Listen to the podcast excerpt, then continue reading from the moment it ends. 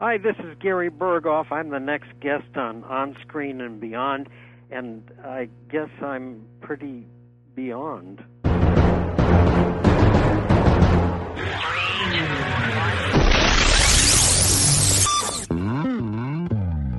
On Screen and Beyond, an inside look into the entertainment world featuring interviews with people from the movie, TV, and music industry, news on upcoming TV and DVD releases, and the rumor mill.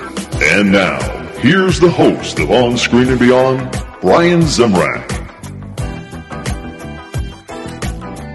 Welcome to another edition of On Screen and Beyond. This is Brian Zemrak with you once again, and this is episode 64. And do we have a guest for you today? Gary Burghoff, Radar of MASH, is our guest. And Gary's going to talk about his life. He's going to talk about MASH, his new book also, Gary Burghoff, To MASH and Back, My Life in Poems and Songs That Nobody Ever Wanted to Publish.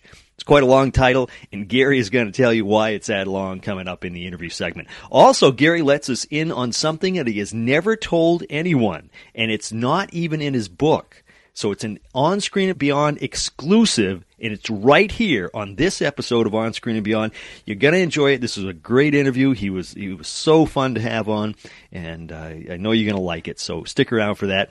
And also, we've had a lot of great suggestions for guests on the show in this past week, and we're working on them, and we'll see if any of them can come through. We'll keep you informed on that. And if you have any suggestions, uh, we're still taking. We're always going to take them because you know we'll put some out and see if we can find people. If not, we'll try some others. And uh, if you'd like to do that, uh, give us a suggestion of who you would like to hear on the show. Talk about their life, uh, what they've done, what they're doing, and all those different things. That's why we are on screen and beyond. Okay, everything that they've done, not just uh, one thing. But uh, if you have any suggestions, you can email us at feedback at onscreenandbeyond.com and we'll see what we can uh, come up with and see if it'll show up on another show.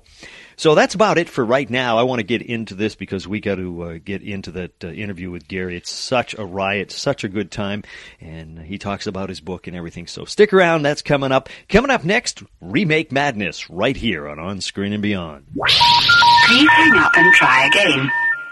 Well, as far as remakes and on screen and beyond, Baywatch, the show that made Pamela Anderson a household name, is headed to the big screen as a comedy. And uh, didn't Howard Stern do something like that uh, uh called uh, Son of the Beach on TV? But uh, I don't know. We'll see. That's what they're looking at right now for a remake of uh, Baywatch as a comedy. Also, Jack Black is set to star in a remake or a retelling, they're saying, of Gulliver's Travel. And look for a June 2010 release on that. Marmaduke the comic strip is headed to the big screen in 2012 in a story about the Winslow family's Great Dane. And also, finally, Nicole Kidman is rumored to be starring in a remake of How to Marry a Millionaire with a 2011 release date. And that's about it for Remake Madness right now on On Screen and Beyond. Coming up next, we're going to look and see what's upcoming for movies.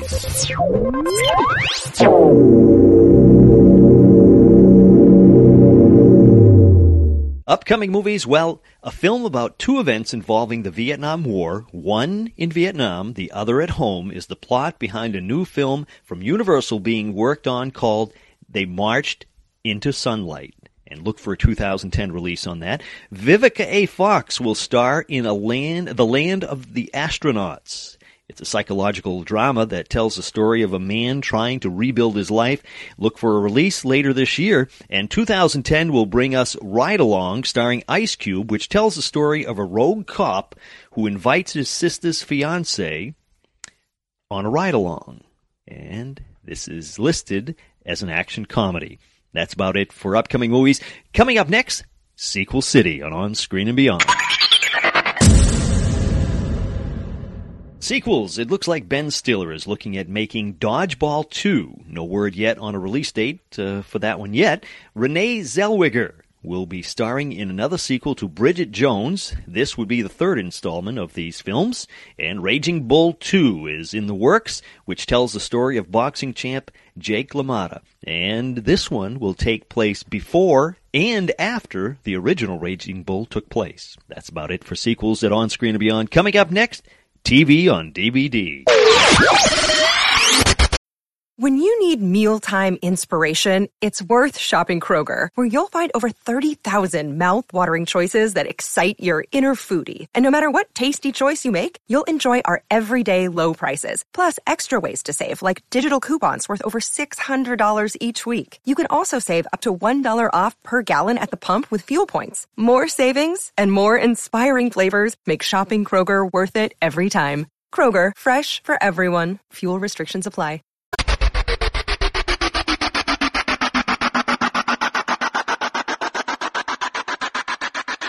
Well, as far as TV on DVD, looking ahead, October 6th, Tales of the Dark Side, the second season, will arrive on DVD from CBS Paramount in a three disc set. And on September 15th, Fame Seasons 1 and 2, starring Debbie Allen, will dance its way to DVD just before MGM releases the remake of the Fame movie in theaters. And October 13th, Girlfriends, the seventh season, is being released on DVD.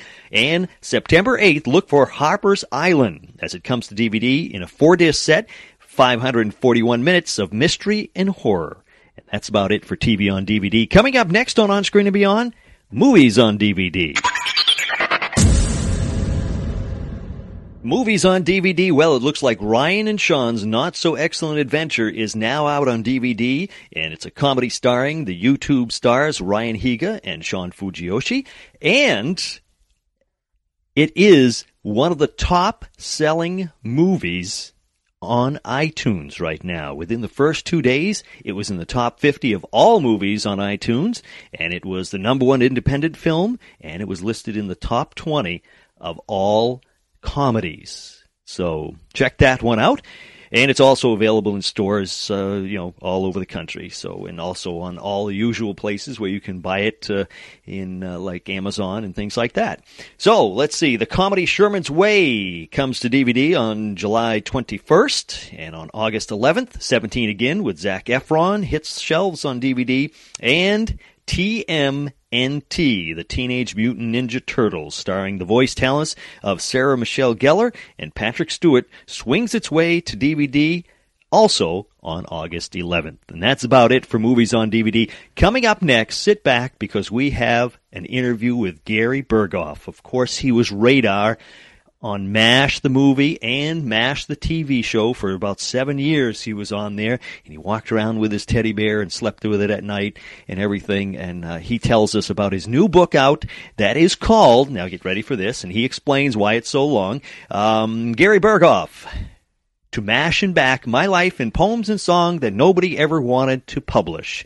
And that's coming up next, right here on On Screen and Beyond.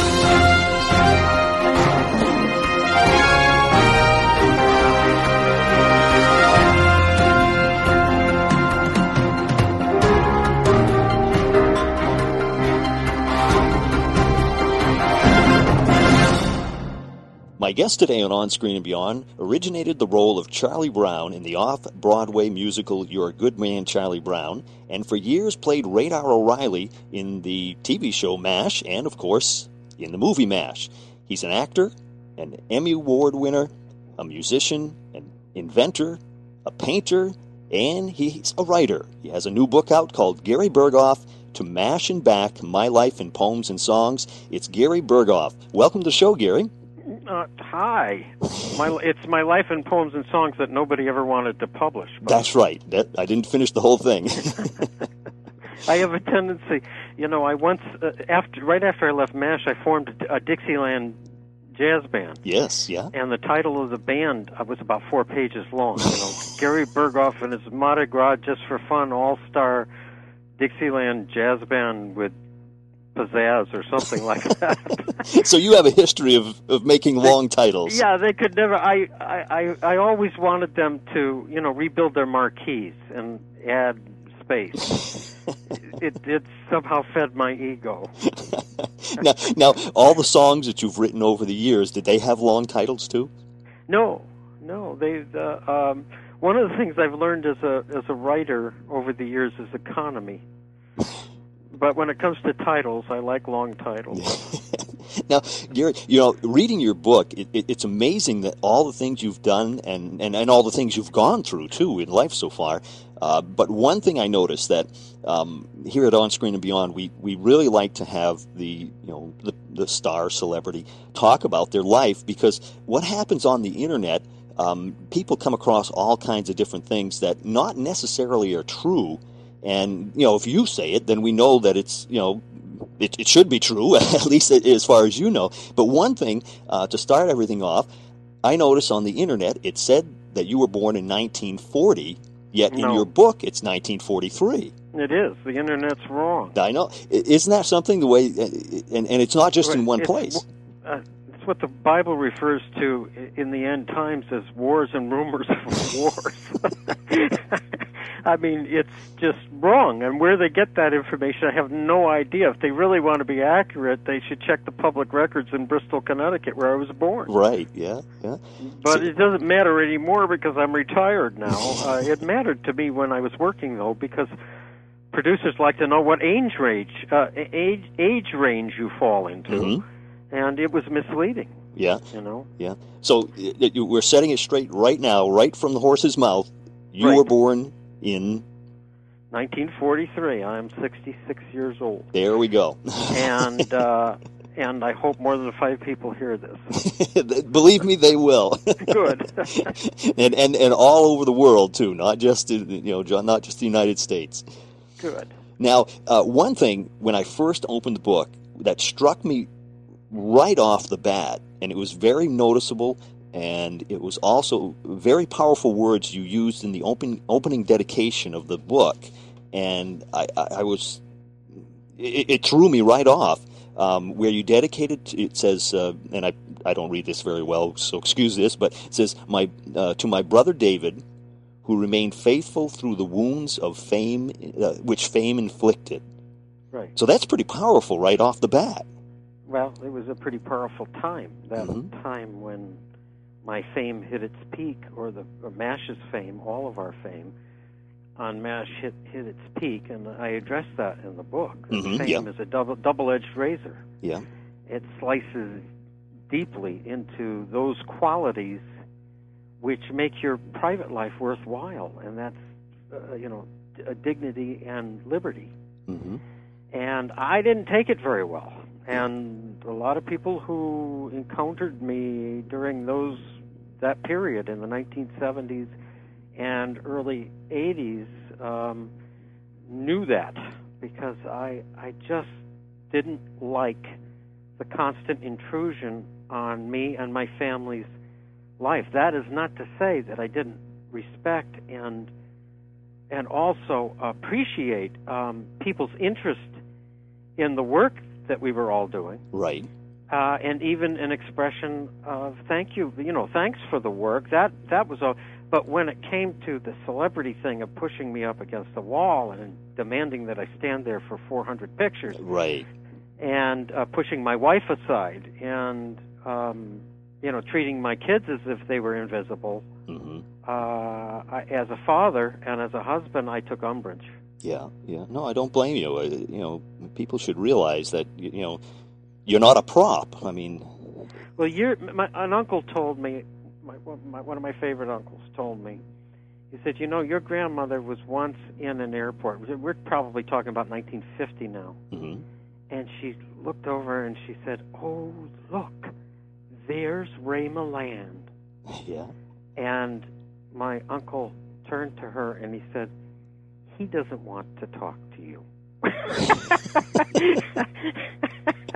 and my grandmother knew what he meant. Yeah. There was a respect for privacy. Right. Oh yeah. Uh, Richard Dawson years ago told me that he was uh, that he was campaigning for some political candidate with Paul Newman, and they would get off an airplane to you know speak at a certain rally or something, and at Dawson, everybody would have their hands all over Dawson. Hmm. No one would touch Paul Newman. they wouldn't come with a, a hundred yards of him. wow. And he said that's the difference between television and and film actors. yeah. Yeah. Uh, you know, film actors are, are larger than life. Yeah. They're they you know people greet them with awe and stand back. And, and of course, Richard was known for going around kissing everybody. So Everybody. No, one- no one was safe. right. now, um, like I said, this this book is is extremely interesting, and um, some of the things that are in the book, uh, I mean, you couldn't write these things. I mean, Yes, you could. it- well, yeah, I did. but I mean, you know, you In couldn't. make- longhand, I might add. but The I whole mean, book is in longhand. Go ahead. but I mean, it's printed now. right. but the I things, wrote it in pencil, and I, and I erased almost none of it. but go ahead. But the things that happened to you, it was like, you know, oh come on, that couldn't happen. They, that only happens in movies. You in mean like sucking on Sal Mineo's nose? yes. Uh, but that wasn't me, by the way. Right. That was a, that was a therapist that I once knew, uh, our our guide to mental wellness, right. uh, who would have uh, more than six drinks after therapy sessions, and then go around trying to suck on people's noses. And unfortunately, she was successful one night in a restaurant with Sal Mineo, who tried to push her away, and I was trying to pull her away. but she continued on until she met some sort of a physical uh, conclusion Oh, to the act. yeah. It was a very, very enlightening and embarrassing moment. It must have been. Jeez. and and a and a great lesson to me about dysfunctional behavior. Uh, it can happen uh, when you least expect it from someone you least expect it from. Right, yeah, you wouldn't even think somebody who was a therapist would would do that. Uh, right. but and, and one of the other thing is is um, your drumming experience where you were you were a drummer and then the auto accident and Oh uh, yeah. And uh, here- you here mean where I I was I was playing for the junior prom Mhm. in Delavan, Wisconsin, and I was just doing a solo act. Um, I was only 16 years old, and I set up my drums in this little nightclub. I, I didn't go to the prom. I was new in town and didn't know anybody. yeah Uh, but uh, I offered to to do a drum solo as an entertainment act uh, at the post prom party, and I set up my drums, and then I hadn't realized that a big band had been hired for the evening, the Bud Bud Wilbur Orchestra, very very well known and and uh, admired orchestra in that part of the country. This is Wisconsin now, in about 1959 or 1960, yeah. And this is a big band, you know, swing music. Hmm and um, and I was just a budding uh, jazz. Uh, uh, I don't know, admirer. Uh, I I was just beginning. I had played professionally only in small combos. At any rate, Bud Wilbur uh, and the musicians started to file in, and he walked over to me and he said, "What are you doing here?" And I said, "Well, I'm I'm doing my drum act to entertain the kids, you know." And he said, "Are you any good?" And I said, "Sure. You want to hear?" And I and I sat down and I wailed away for about five minutes, uh, and uh, you know, doing a drum solo. And when I opened my eyes uh, after the last cymbal crash, here's a room full of these musicians who, uh, whom I later found out were actually sidemen from some of the the greatest swing bands in the country. hmm Uh, yeah, I'm talking about Benny Goodman, and I mean Wow. guys that had been on the road with the great ones, yeah and they were standing there applauding with big grins on their faces. And Bud Wilbur leans across my cymbals and he says, "Son, you're not going to believe this, but our drummer was just in an auto accident and he's in the hospital. If you uh, don't mind, after your act, I'd like you to be our drummer for the night." Well, I sat in with the uh, with a big band for the first time in my life, and I'd be son of a gun if he didn't hire me for the for the whole time that I lived in Wisconsin. Was going to high school in Delavan, Wisconsin. I played professional drums with these wonderful jazz musicians, big band musicians, yeah swing musicians, yeah and uh, and I sang with the band and played the drums, and I it was just like a, as I described it, like a Hollywood dream come true. yeah that- I mean, just the way it happened. I mean, you know, what are the odds that you're going to be playing that well, night? And listen, what what are what are the odds that anybody even uh, derive any success hmm from an acting career. What are the odds? Yeah. Oh, yeah. They're a million to one. The the one thing though that I that I hope that the book points out is that it's not up to you. It's up to you to develop your talent as as far as you can go with it. hmm It's up to God to do the rest. Yeah. Yeah. And God works in ways that you can't follow. He's too advanced. He's Yeah. too far ahead of you. hmm And uh, that's what I was trying to point out over and over again. Every success that I had was not because of any direct action of my own. Whenever I took a direct action and auditioned for a part I thought was perfect for me, I wouldn't get it. because God doesn't give you what you want when you want it, He gives you what you need when you need it Yeah. Yeah. Yeah. And you said that and in the I book. tried yeah. to sh- I tried to put that mosaic together to show the reader why I'm so grateful and and what a wonderful life uh, the Lord led me to, not just in my career but also uh, in my family life as Mhm. well. Yeah. In spite of my failures, you know, on both accounts. Right. Yeah. Yeah. Uh, but the uh, it's that mosaic that is so phenomenal. Hmm. Um, when you put just a few pieces together, you realize that God has always had you just about where He wanted you. yeah. And if you rejoice in that, the blessings will flow. Yeah, yeah, and it certainly seemed that way with, you know all through your book that when you needed it, it was there. I mean, it, it Oh, just- yeah, amazing. Uh, um, the book came right off the end of my pencil and never stopped. It was almost stream of consciousness. But uh, but then again, it's a book of my life and my remembrances, and yeah, memories flow in that way if you let them. and you were there. Now the one the one thing that I chose, which was sort of a vehicle or or a style for the book, was to tie. This is what I mean by my life uh, in poems and songs that nobody ever wanted to publish. Uh, throughout my whole life, I've written poems and songs, and they usually came straight from my either my gut or my heart yeah, at the time, and they acted as a wonderful bridge to uh, for for the beginnings of chapters, because each song and each poem represents what that period of my life was about. hmm So I found that very helpful. and and yeah, I like the way you did that, and also um, they they had some really nice meaning to them. Uh, you know, not necessarily you know about just what the chapter was about, but uh, like your limerick that you did uh, for uh, called a tree, A tree, yeah. a tree in, in Would you like me to recite it? Uh, sure, yeah, I was just. You, I was, don't have to prompt me, you know. okay, no, if that's. I love. It. I do what I call uh, extended limericks. hmm Uh, and this is uh, very early on in my, my life. The environment became extremely important to me. Had a dysfunctional family background, wonderful, wonderfully dysfunctional, uh, meaning that I loved my family very much, but we were dysfunctional. hmm And the only place that really made sense for me was in the woods. Yeah. And this poem goes with that. A tree has its roots in the ground, so it never goes walking around. It just grows toward the light, but when day turns to night, it's gained hardly an inch or a pound. Now, we people are much more dynamic.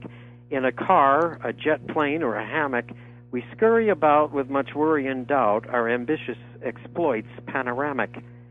Human conquests and wars are historic, though few of us feel quite euphoric. We yearn to be healthy, respected, and wealthy, and often take much paregoric. Now, I've seen all of life I can see, and one prospect is troubling me. I've achieved all I can by the values of man, but I find that invariably the God who made earth, sky, and sea probably sees me as a flea. And though I'm no ignoramus, and to men I'm quite famous, I will ne'er stand as tall as a tree.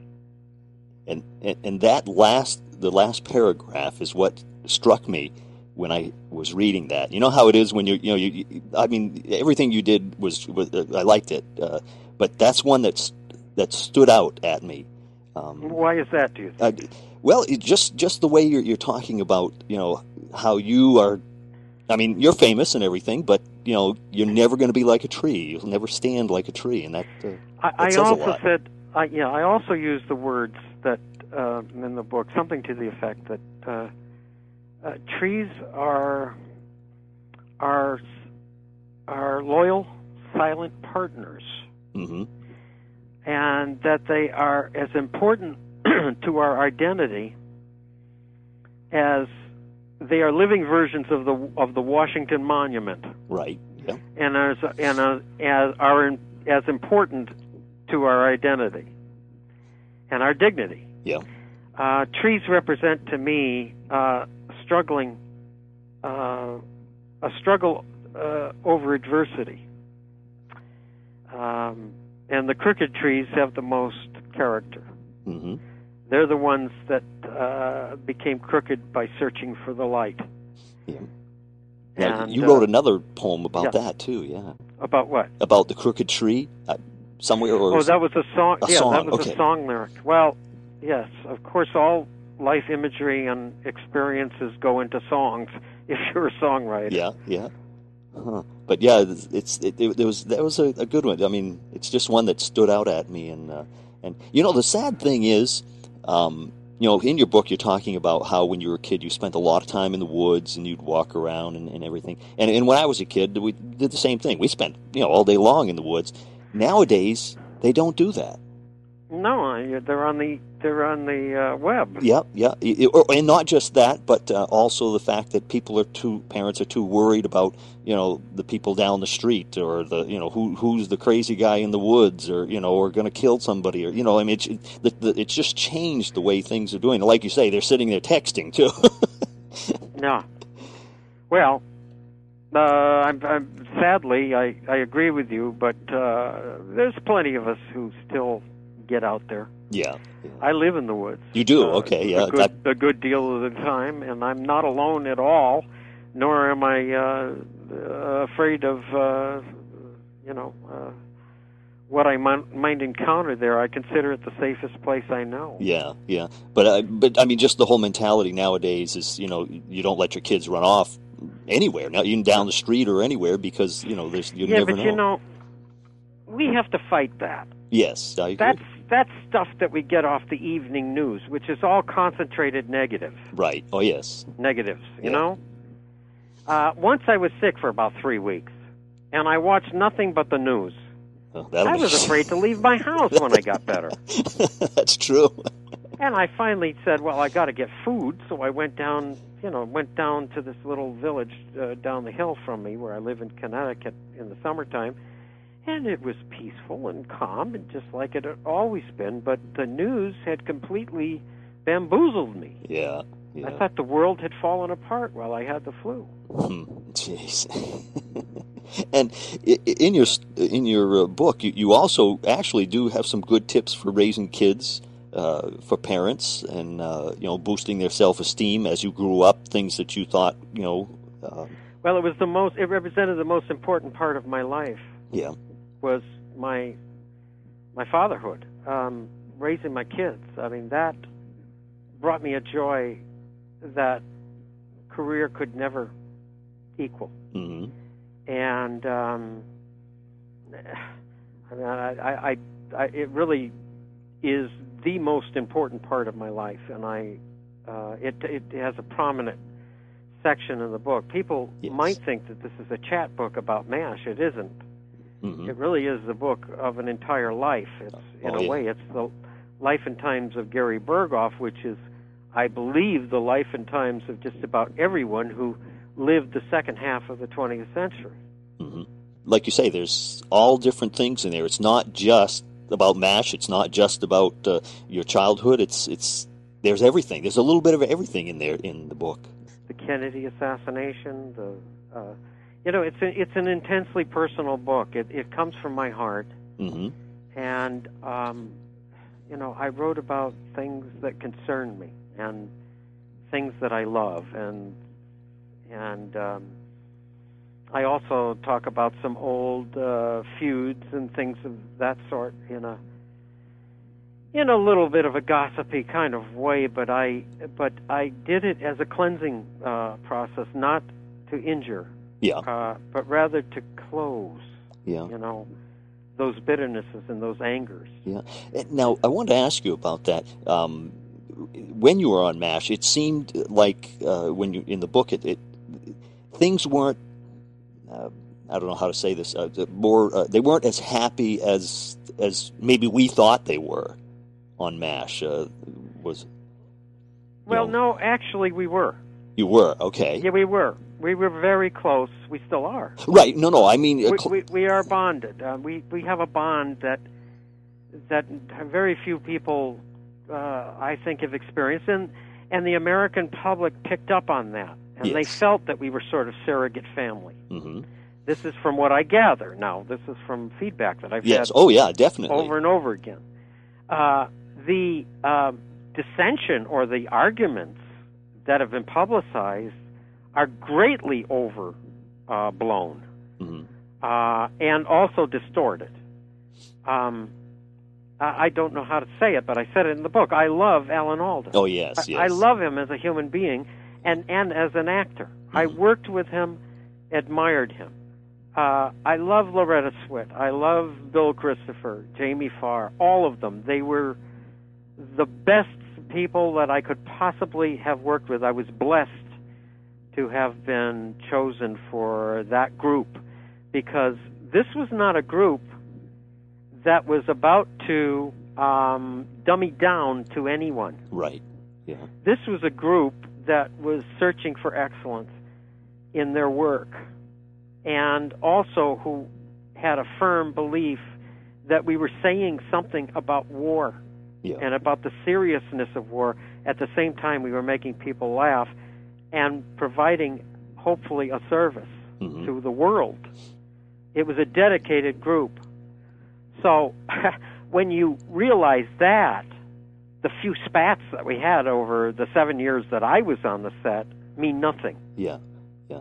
Well, what I was refer- referring to was not so much the the, the core group, but um, you know some of the the way some of the directors may have treated people and things like that. And and I don't want to go into too much because you know people should read the book to find out. but Well, let me let me just say this: there was, uh, uh, yes, um, there there was one director who I picked out, Mhm. uh, and he exasperated me, Yeah. and uh, we had uh, clashes big time, and he finally was asked to leave. uh, yeah, uh, by the producers. Hmm. Now, towards the end of the book, I'd like to point out that chapter where I'm growing older and I'm wondering Yes. if my heart is ready for the Lord. Yeah. And uh, and I started thinking about my negative qualities, and I realized that the anger that I was feeling, still feeling Mhm. after 20 years, yeah, towards this person and others whom I believed had wronged me was really anger towards myself because there wasn't anything in any of their darker natures that I didn't also see in myself. yeah. So they were me. hmm And uh, and I and in forgiving them and asking the Lord to bless them, uh, I was committing an act of forgiving myself as well. Yeah, that's what I got from the the book. When and when you you specified even him, it was like him, especially him. yes. Yes. so now the, another thing that was pretty interesting. Um, Who, the reason why I said that, by the way, was because of all the people who I thought uh, were uh, had the qualities that I least liked in myself. yeah, He was the top on the list. In other words, he and I were very close in Uh-huh. terms of the way we viewed the world. yeah, yeah, And so why why should I be angry at him? I should I should instead get my own act together. yeah, yeah. Hmm.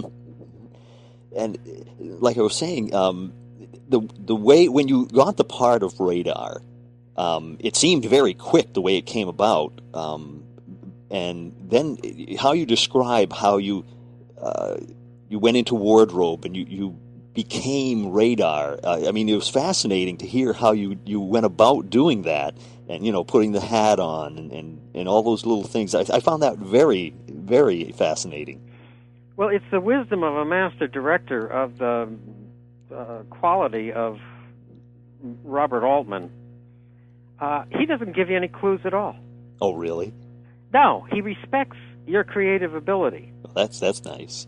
And all he asked me was, uh, "What color do you see us here?" Because at the time, I, w- I had my hair was lightened to blonde Mhm. for the character of Charlie Brown, which I was performing in Right. Los Angeles at the time. Yeah.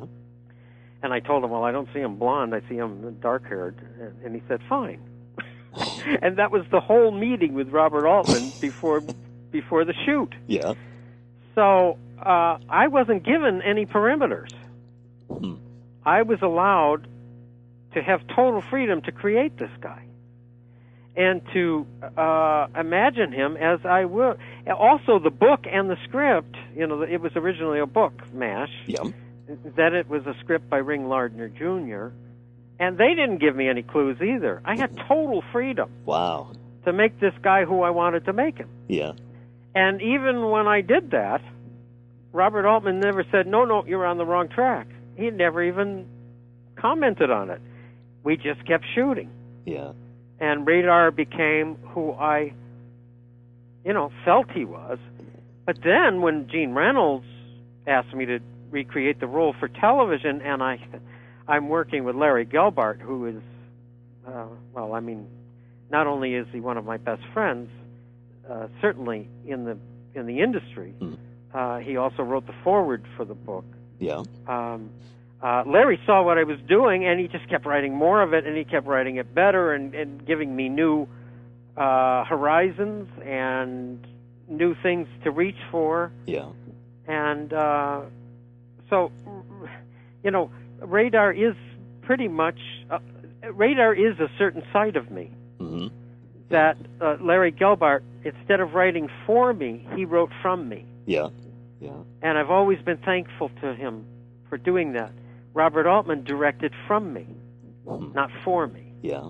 Yeah.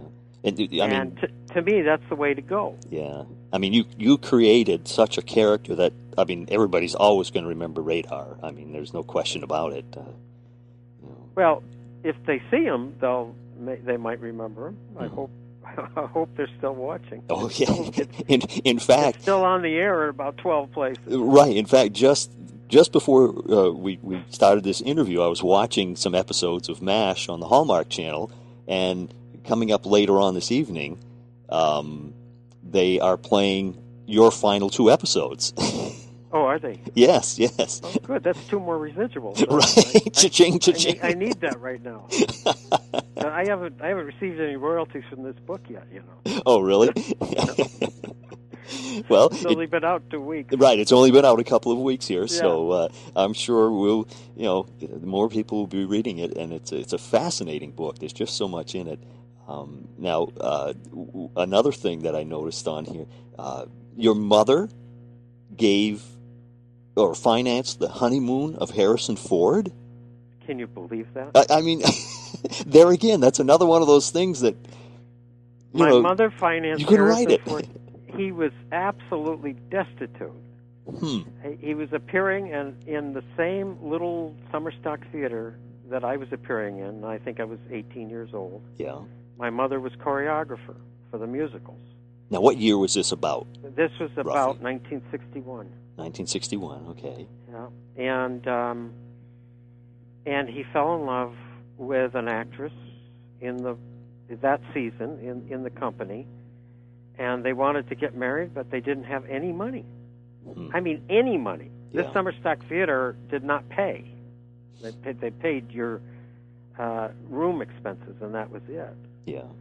And uh, it's the same theater, by the way, that sparked Paul Newman's early career. Oh, really? Wow. Yeah, the theater is the Belfry Theater in Williams Bay, Wisconsin. It's got a wonderful tradition. It used to be a, a church and then became a little summer stock theater, and uh, goes all the way back to the 40s. Hmm. And Yeah. uh, still uh, they're still performing there. Yeah. But at any rate, uh, mom said, mom said, I really like this kid, and uh, I, I'm going to give them them the money for their honeymoon. So she financed his honeymoon, Wow. and it wasn't till see because he wasn't Harrison Ford then. Right. Yeah. You know what I mean? Yeah. I mean his his name was Harrison Ford, but he wasn't the Harrison Ford Right. yet. Yeah. You know, and I didn't realize it. Yeah. And it was 30 years later, after Star Wars, Jeez. and after his career took off, that Mom said, "By the way, you know I financed his honeymoon." And I said, "You're crazy." of course, I was always referring to my mother as crazy because she was a little crazy. She was wonderful crazy, yeah. and uh, and it was definitely. I went back and found some old photographs. I, I I was passing through uh, Williams Bay, Wisconsin, on my way to a theater tour I was doing, and sure enough, there's Harrison Ford on the wall. Photograph of him. Now, have you ever met Harrison Ford since Never then? met him. Oh, you've never met him since. Well, I met him that summer. right, yeah. But I mean, even since I didn't know I, I did. you know, I just didn't know if you had seen him, say, within the last 10, 20 years, and he nope, said, I've you never know, met him. I would love to meet him. yeah, I'm sure he'd love to meet you too. I'd like to. Yeah, sure. I mean, I'd make a hell of a co-star for his next picture. right. I'll even pay for his next honeymoon if he wants me to. if he'll me work. right.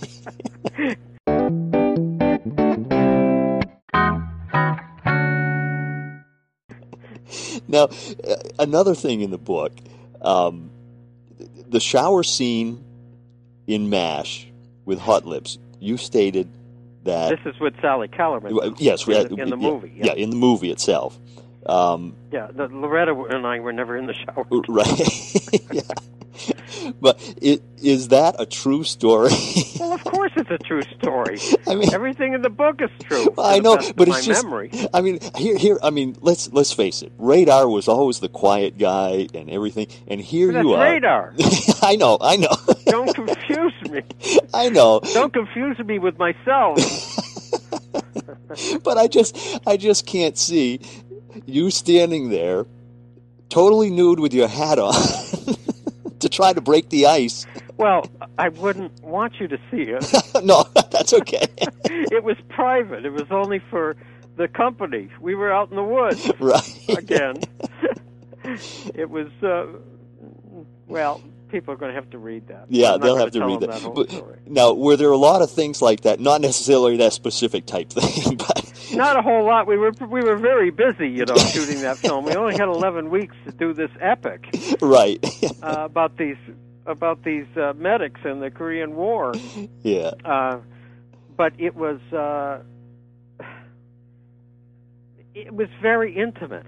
hmm It was a very intimate company. After about three weeks of working together, uh, out there in the middle of nowhere, you know, we're four or five miles from the nearest paved road when you're on the Fox, what, Yeah. what used to be called the Fox Ranch. Yep. And uh, uh, helicopters are the only thing that can see in there. And and as I said in the book, I felt like I was in summer camp Yeah. when we were doing the film. Uh, we were actually creating a great American classic, oh, and yeah. but we weren't thinking that then. We were just thinking about doing good work when we were working, and we weren't in every shot. If you were a radar, you weren't in every shot. And uh, and when Bob came to me and said Sally's doing her first nudes, when he came t- into that tent where we were just all lounging around learning how to play poker hmm uh, for our poker scenes from professional poker players. He said, "Look, this is Sally's first nude scene. I've got a skeleton crew set up. I don't want anybody wandering around. I don't want to spook her. She's very nervous about it." And I said, "Well, hell, when the when that curtain comes down, when that shower curtain comes down, w- why don't we just all stand there uh, naked, and then she'll feel right at home?" And he said, "Would you do that?" And I said, "Sure." And I was kidding, but he took me up on it. And when you're 23, 24, 25 years old, you do stupid things like that. And so I did it. I took my clothes off and stood next to the camera. When the curtain went down, that's what she was reacting to. Have you ever seen a monkey behind a cage that suddenly looks at you and goes and and you know puts his lips in the shape of an O and um, you know his eyes go wide open and he almost and he points a finger like like he's speechless yeah. Okay that's how Sally looked the first take when she saw me Didn't she crack up? and Bob and Bob was laughing so hard he could hardly say cut. and and uh, finally he said, uh, "I don't think you were in character, Sally. So let's do it again." So now, when the curtain came down the second time, she had no idea what she was going to see, but she was bound and determined she was going to stay in character. The funny thing to watch was Sally Yeah. because she completely forgot about nudity. this was now the challenge of holding her concentration, which of course she did beautifully. She's a wonderful actress. And by Oh, the yeah. way, have you heard her new CD? Yes, and we interviewed her on the show, and we played parts of her CD. It's a fantastic CD. Is that an amazing thing that this woman would have that much singing talent for all these years and we not know it? Oh yeah, I mean, it, you know, it, it's just amazing that you know, like you say, but a lot of people don't know that she is such a good singer. it's not just that she's a good singer with a good voice. She has um she's unique Oh yes, in the same way that Billie Holiday was unique. hmm She's talking to you. yep, yep, And in fact she's screaming to you, not at you, but to you. yeah, Uh she it's fantastic. If if uh, you've got to get that CD. It's called Sally yes, and Yeah. it's wonderful. yeah. And people, in fact, if people want, they can go back to on the website, our on screen and beyond, and go to our podcast reruns, and they could listen to Sally's interview, and they can hear uh, cuts of that CD, and uh, they can find out if they haven't heard that one yet that uh, she really does do a fantastic job. That CD is a classic in the in the making, Yeah, yeah, it's a you know. great, some great songs on there, really good songs. But, uh, And good backup musicians too. oh yeah, yeah, She hooked up with a, a group of real soul people. yeah, know. yeah. She was talking all about those different things and all the people involved with it. Uh, you know, so it's a Oh, okay, back to me. yes. we drifted there. but uh, so, anyways, yeah, that that was you know people have they've really got to read this book because there's all these little things like this that are in there, and they you know it, it's it, there's funny things and there's uh, serious things and you know your ups and your downs and. Uh, it's it's just a great book. It's it's a it's a fun book, uh, but you know, like I say, it's serious too. You mentioned uh, the internet early uh, at the beginning of this interview, hmm and you know, getting my birth date wrong and my age wrong, and so on. One one other thing that I've noticed on some of those sites is that they said that I filed for bankruptcy. Well, you read the book, hmm and you know that that that never happened. Right? Yeah. and you know why. Yep. And I think that's a very important part of the book. It's the whole end of the book.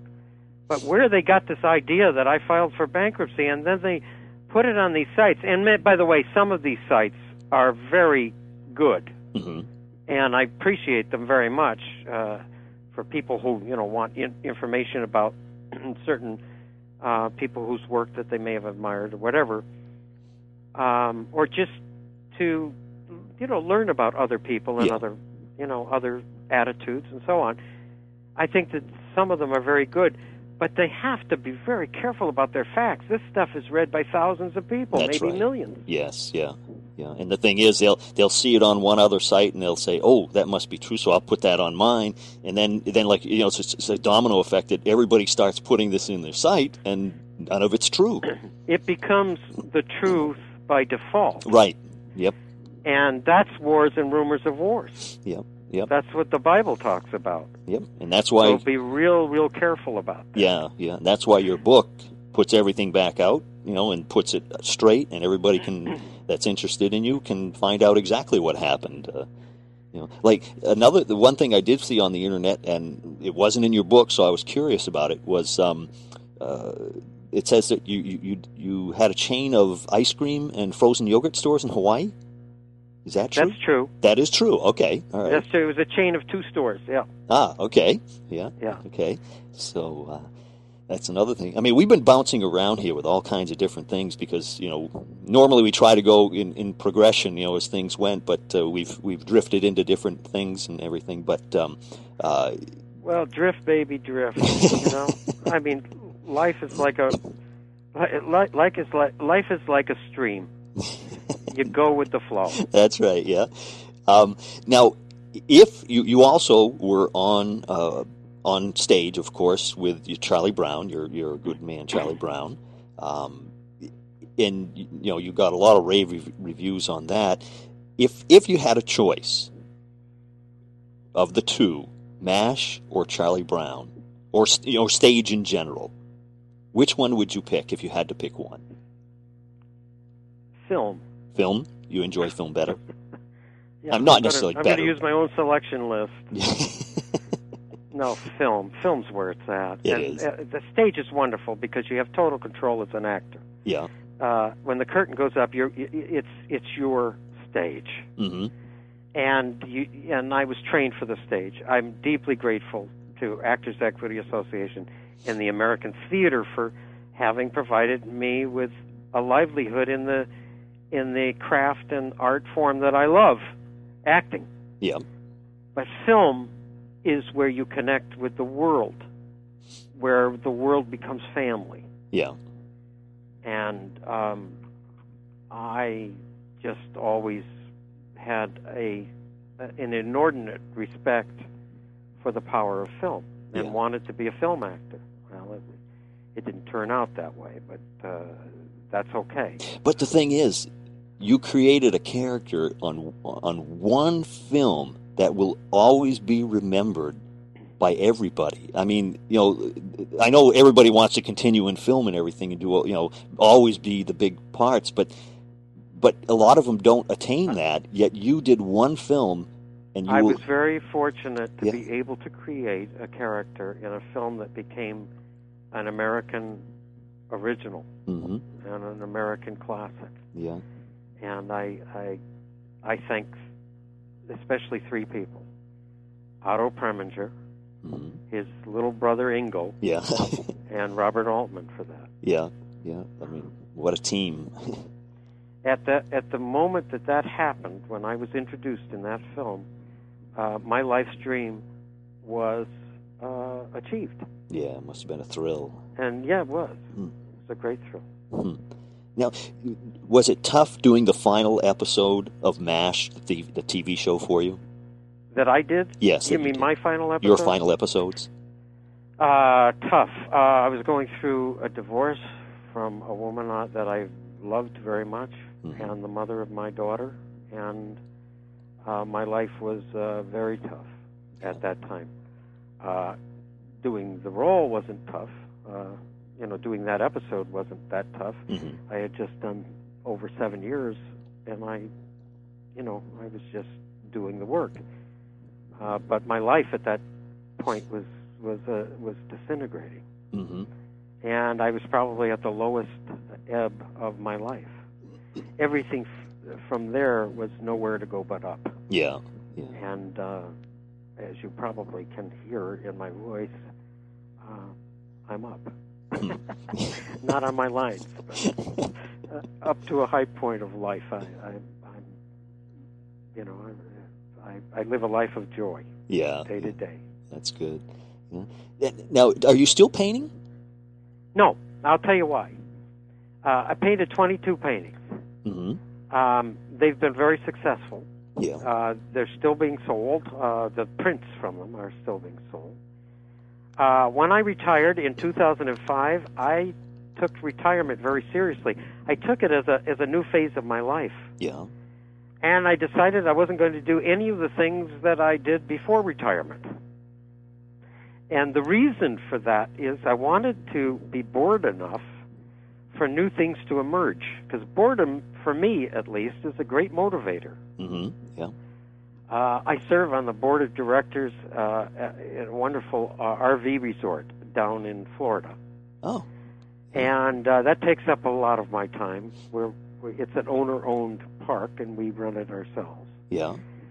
and um, and I, I I wrote my first book, which we are discussing at this very moment. Yeah. And those are two things since 19, uh, rather since 2005, that have emerged uh, that I never realized that I had an aptitude for. Hmm. Yeah. So sometimes, if you can afford to, you leave it alone. You leave your life alone. Yeah. Just like, see, an actors learn a phrase: "Leave yourself alone." hmm Uh, that means don't push, don't act, Yeah. uh, don't don't mess with yourself when the camera rolls or when the stage opens. Just respond honestly, moment to moment, uh, and out of what you know of your character Mm-hmm. and your environment. Uh, and you will come to life on stage rather than be an actor acting. Mm-hmm. Yeah. And that's what I decided to do when I retired is to leave myself alone and in a sense let the Lord uh, whisper his direction for me. And I think the book is one of those uh, a response for one of those whis- whispers as was my painting. Mm-hmm. Yeah. Yeah. And I noticed in, when in your in your book about your painting, um, uh, and and in other things in your life uh, throughout the book, you mentioned was that you always wondered what to do, and then that saying of "do what you know," or uh, I can't remember the exact words you used. O- only well, it was write what you know and love. That's right. love. Yes. Yep. Write write what you know and love. Yep. And and that carries on to just about everything. Buy what you know and love. If you're buying real estate, buy what you know and what you love. Mm-hmm. And other people will know it and love it too, and it'll be it'll have value. Yeah. And same thing in acting. You know, you you you choose the characters that you know and love, or at least want to know, and uh, because they're interesting. Mm-hmm. Um, uh, it's true in, you know, choosing a job.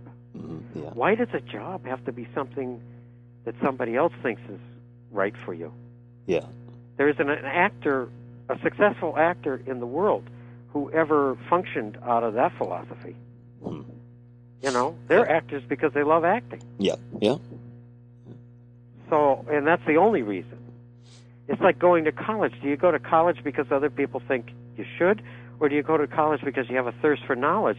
I, it used to be that a lot of people went to college because they had a thirst for knowledge. I'm not so sure anymore. Right. It's like, oh no, I can make more money if I go to college. Well, good lord, make money at what? At doing something that you hate? right. Yeah. Yeah. It's Well, true. you know, because you've chosen something that you think the world wants you to do.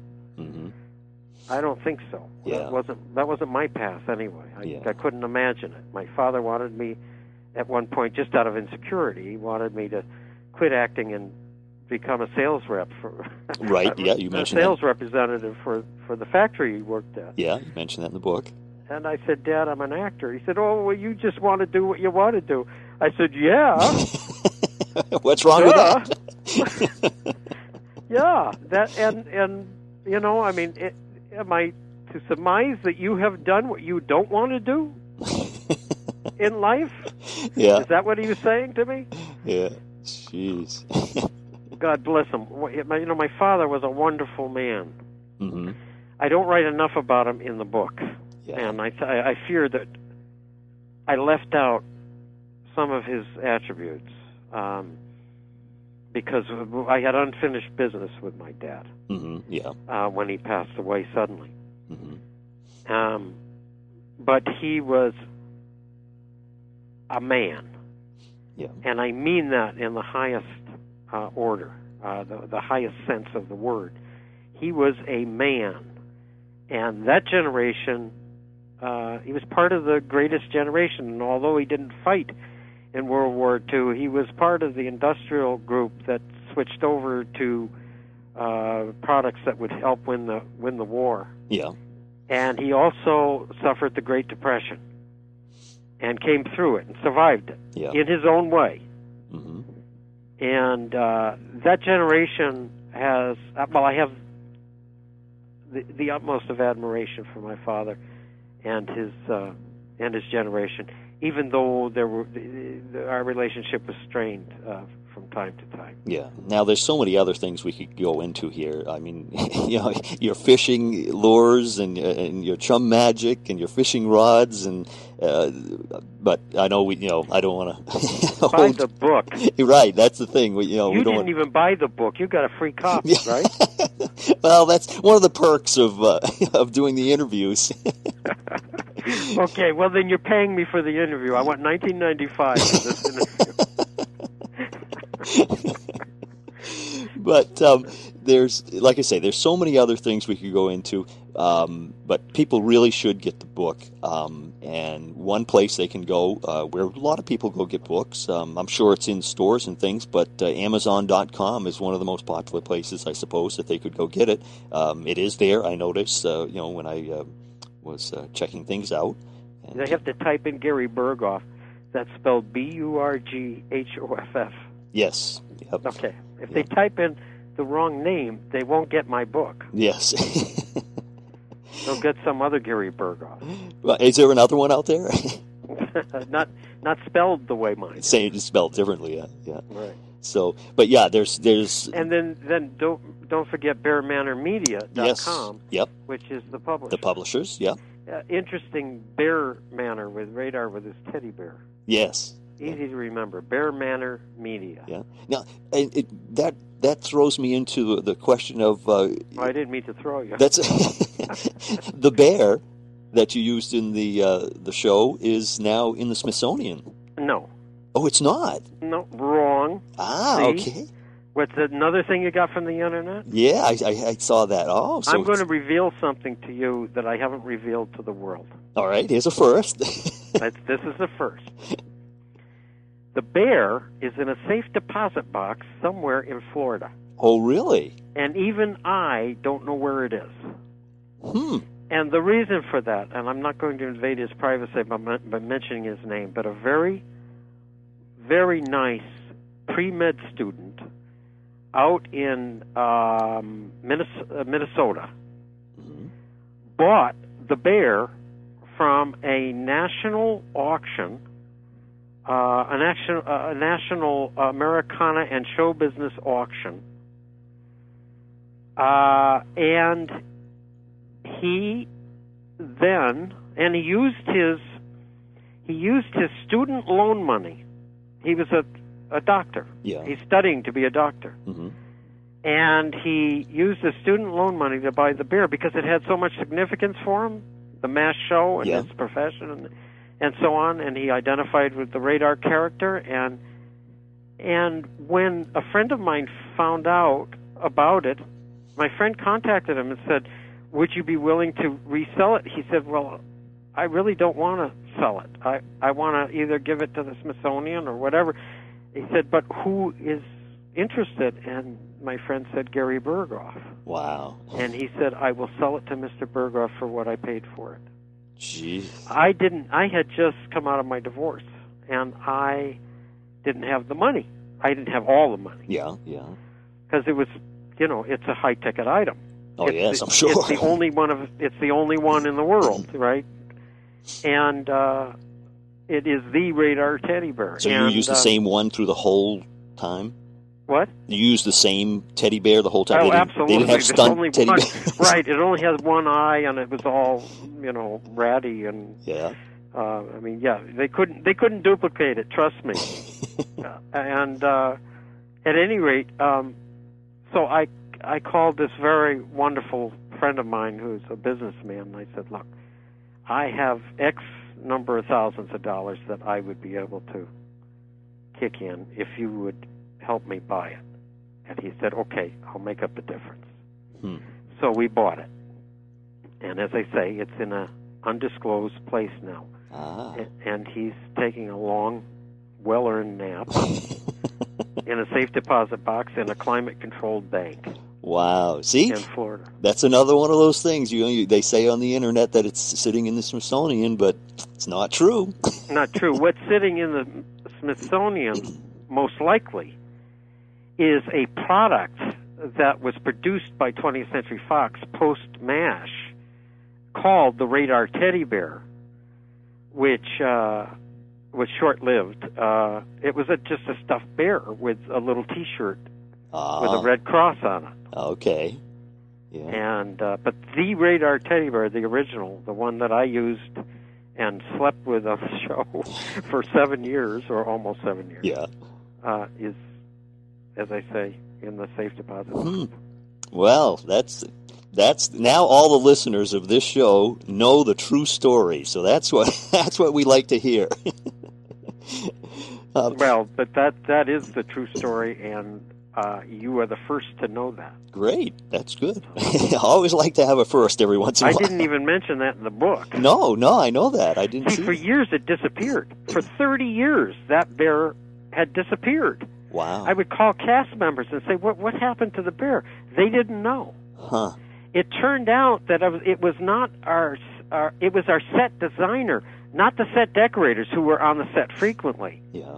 or the prop people, but it belonged to the set designer who designed the original set, and we hardly knew him. Hmm. And he and he he came and grabbed that bear when after the show did its final episode, and nobody knew it. Huh. And when he retired, he put it up for sale along with other set pieces which he had designed for the show. Wow. Huh. But it took me 30 years trying to track that down. I felt like, uh, you know, uh, um, what's the name of that PBS show? Uh, History Detective. yes. You know, I was going to Los Angeles and looking all around the country for it. Wow. People, doing research, tr- trying to find out who saw it last. yeah. Uh, Mike Farrell told me he thought that they may have put it in a time capsule which they buried on the 20th Century Fox lot, thinking that maybe 60 to 600 years in the future, uh, somebody would dig it up, and about four weeks later, they were excavating to put up condominiums. Oh, and, and they get a phone call because the phone number was in the time capsule from this workman who said, "Hey, I found this uh, this here box. What do you want me to do with it?" and it was supposed to have all of these, you know, mash uh, things for future generations. And, and Alan answered the phone. He said. Uh, well, what do you want to do? He says, I don't know. It looks like a bunch of junk to me. he said, well, then throw it away then. oh, jeez. oh, dear. And, and that really scared me because I thought, God, if the bear was in there, he's gone. Oh, yeah. Because nobody would have wanted to take it home to their kid Right. if it had gone through the Korean War. huh. Or at least it looked like it had. Jeez. well, Gary, um, before we go, I, I just wrote another book here. I, I know you got a lot of things you can add. We'll get, the sequel is coming, right? Well, I hope so. I Yeah. would love to write. Jeez, that would that would be interesting. You still got a lot of stories to tell, I think. Uh, yes, I do. I do. now, one more thing here, um, and like I say, I appreciate you taking so much time and everything, and I don't want to hold you too long, but uh, That's all right. I don't get out much anymore. um, you worked on a movie called The Man in the Santa Claus Suit with Yeah. Fred Astaire. What was it like working with a man who was such a legend? Well, he was more than a legend. He was a great gentleman. hmm Uh, Fred Astaire epitomized to me, oh, the the gentleness of masculinity. He was a gentle, kind, wonderful man, Mhm. warm. Yeah. And you, you, when you were in a room with him, you just you felt like you were in the room with your own brother. Huh. He was that warm. Jeez. and uh, and you just never felt challenged by him or uh, like you had to compete with him or anything like that. He was just the best. Yeah. And I remember I asked him once. Uh, I said, "W- w- "Why did you uh, stop dancing?" Because he was he was 80 years old, 79 or 80 years old when I worked with him. hmm He said, "Are you kidding?" He said, "Do you know how much work that was?" Huh. And I said, "Well, I think I do. My mother was a dancer. She used to talk about her feet bleeding, you know, Right. from a performance." Yeah. He said, "Oh yes, the the blood that doesn't that you you expect that." He said, "But for 6 minutes of film, I did 6 months of preparation, Wow. 6 months of rehearsal for 6 minutes of film." Jeez. Uh-huh. I mean, this this was a man who, you know, as Louis Armstrong said when somebody asked him, "How do you how do you how did you make it as uh, how do I make it as a trumpet player?" and he said, "Practice, man, practice." Yeah. This generation understood that. hmm They understood the work that went into making it look easy. Yeah. And if you were really talented, if you were a genius like Fred Astaire was, you you would make it not only look easy but impossible.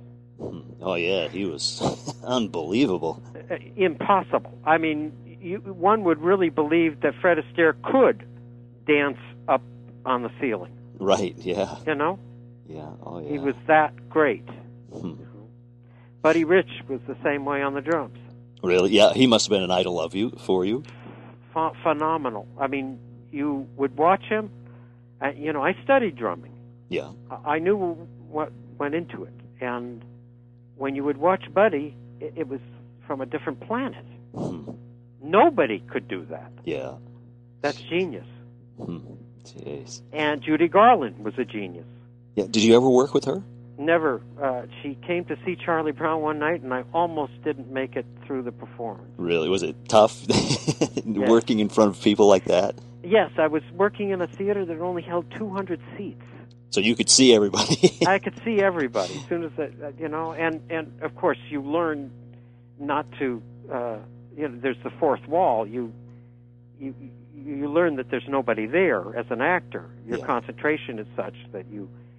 But when the curtain first goes up, and I was directed to be sitting there in the middle of the stage, just looking out across the audience, and to just a little to my left is, uh, the, you know. Uh, Otto Preminger, and then there's Richard Rodgers, and then there's Judy Garland, wow. and and all of these great stars would come to this little theater to see this phenomenally successful little play, hmm little musical, uh, you know, small ensemble that Walter Kerr had said is the best small ensemble in town, and people from way up on Broadway ought to go and take a look at how they did this because they did it right, Yeah. Jeez. and uh, and so they all came. Yeah. It was just unbelievable. Hmm. Jeez. And I was a 25 year old actor, 24 or 25 year old actor who had struggled for six years for my big break and thought that it would be one of a hundred different. Um, it, it would be from one of a hundred different auditions that I knew I was perfect for. And when I didn't get them, you know, a lot of people would have packed up and gone home. Yeah. Yeah. I was too stupid. or determined. Very. or determined or hopeful. Yeah, Or, you yeah. know, I mean, I'm an optimist. yeah. You got to have hope. That's for sure. Exactly. And and Charlie Brown dropped right in my lap from out of nowhere after 6 years of you know, doing everything I could, hmm Yeah. you know. So. So the Lord gave me what I needed when I needed it. Yep, yep. That's that's the way it works. And uh, people, once again, I got to remind everybody that uh, they want to get this book because it's uh, extremely interesting. It's called Gary Burghoff to Mash and Back My Life in Poems and Songs, and That nobody ever wanted to publish. that's right. I didn't write that down, so that's why I left that one open for you. Yeah, finish it. we work together there. That yeah, that that title goes through page 10 by the way. Gary, this it's was been a pleasure. Thank you very much for the interview. I appreciate your helping me uh, let people know that the book is out there. yes. Thank you for your kind words. Yeah, well, I, I really appreciate you taking the time. I mean, you know, this has been a fascinating talk here. It's uh just the things you've been talking about. I'm sure our audience is going to love it and hope they'll run out and get the book and uh, enjoy it as much as I did. I hope so. All right. Well, thank you, Gary. It's been a delight. Thank you, and God bless you.